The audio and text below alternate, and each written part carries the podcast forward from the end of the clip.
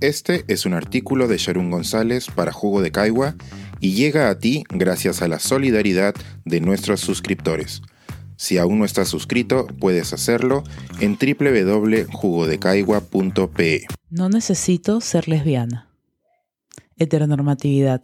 La palabra es difícil y más lo es la realidad.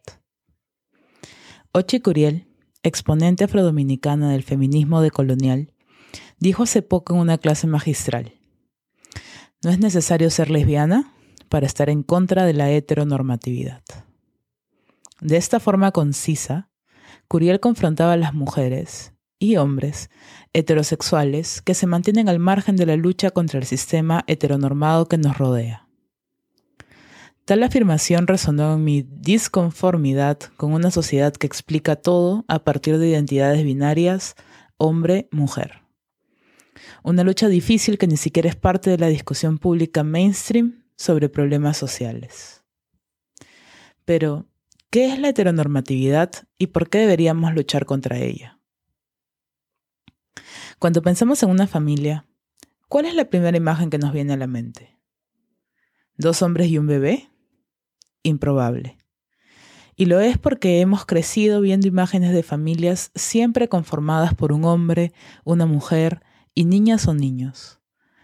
En estas representaciones a veces se incluyen a las abuelas y abuelos. Así se construye la norma sobre qué entendemos como familia. La norma supone que las familias están conformadas por parejas heterosexuales de distintos sexos y su descendencia biológica.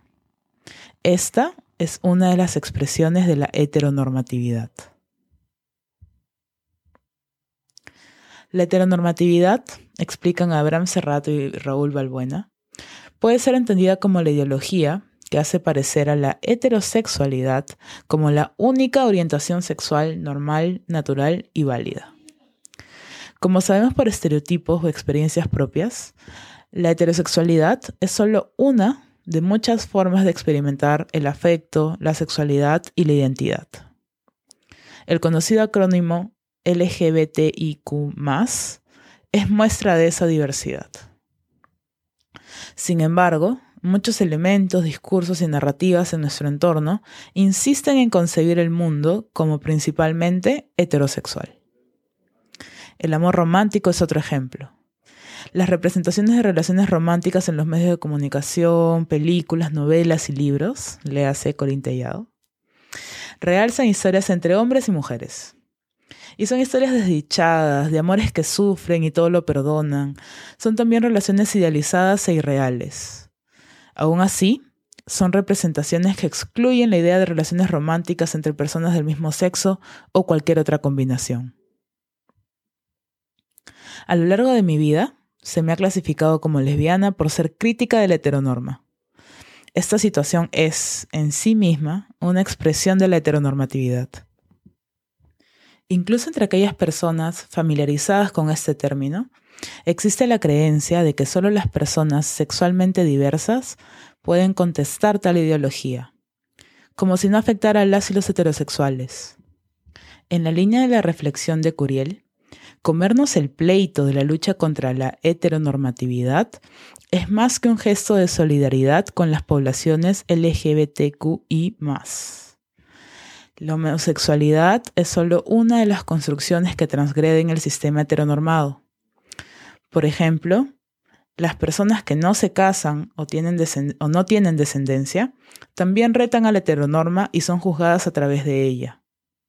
Son conocidos los rumores sobre mujeres solteronas, clasificadas como lesbianas o machonas por no someterse a la institución heterosexual que es el matrimonio.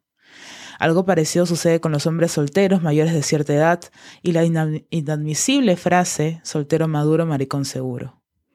Incluso aquellas personas que participan en uniones heterosexuales pero que deciden no procrear son cuestionadas bajo la premisa de que lo natural, normal y válido es que se reproduzcan.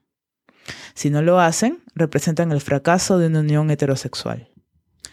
Lo heterosexual como norma y sus ideas derivadas nos afectan a todas y todos en distintos niveles. No es pertinente comparar los efectos de una sociedad heteronormativa sobre las personas sexualmente diversas y sobre las personas heterosexuales. Lo que sí es pertinente es reconocer que los efectos de la heteronorma nos alcanzan y no existe closet donde escondernos. Este es un artículo de Sharon González para Jugo de Caigua y llega a ti gracias a la solidaridad de nuestros suscriptores. Si aún no estás suscrito, puedes hacerlo en www.jugodecaigua.pe.